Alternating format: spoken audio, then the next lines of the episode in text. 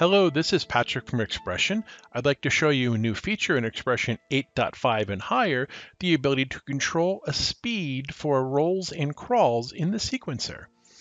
I'm in the sequencer and I've got a group here in the sequencer for doing a crawl. You can see that I've got a couple crawl messages in here and it is a crawl set. When I come down to the bottom, my playup mode is set to a group crawl from right to left. The speed is defaulted at 2.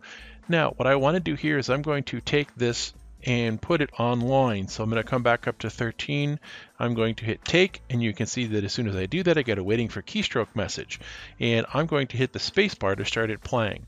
Now what I want you to see is as I press the plus key on the alphanumeric section you can see that it starts to crawl faster and faster and faster and if I press the minus key it slows it down. I can eventually slow it down to a halt and you'll see that here in just about a second. So you now have the ability to speed up or slow down an active crawl group by using the plus and minus keys.